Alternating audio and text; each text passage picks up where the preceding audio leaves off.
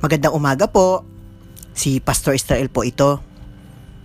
Para po sa ating devotion ngayong araw, basahin po natin mula sa Ebanghelyo ni Juan, chapter 15, verse 10. Sinasabi po doon ng ating Panginoong Hesus, Kung tinutupad ninyo ang aking mga utos, mananatili kayo sa aking pag-ibig.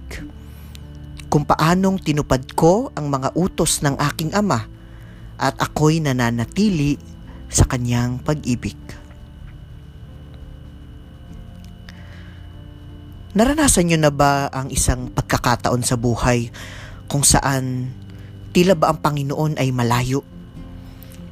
Isang panahon kung saan ang pakiramdam mo parang ang Diyos ay iniwan ka na at parang nag-iisa ka lang.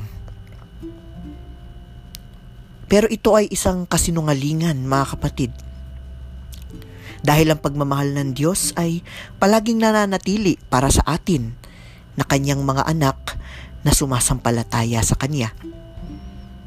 Kahit ba tila pakiramdam natin ay wala tayong karamay, siya ay palaging nariyan.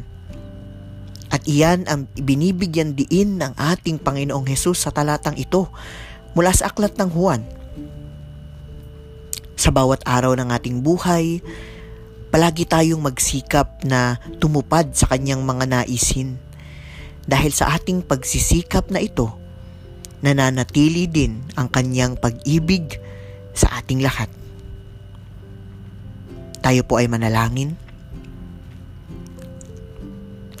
Panginoon, palagi naming nararamdaman ang iyong pagmamahal. Salamat po dahil hindi mo kami iniiwan at pinapabayaan kailanman. Amen.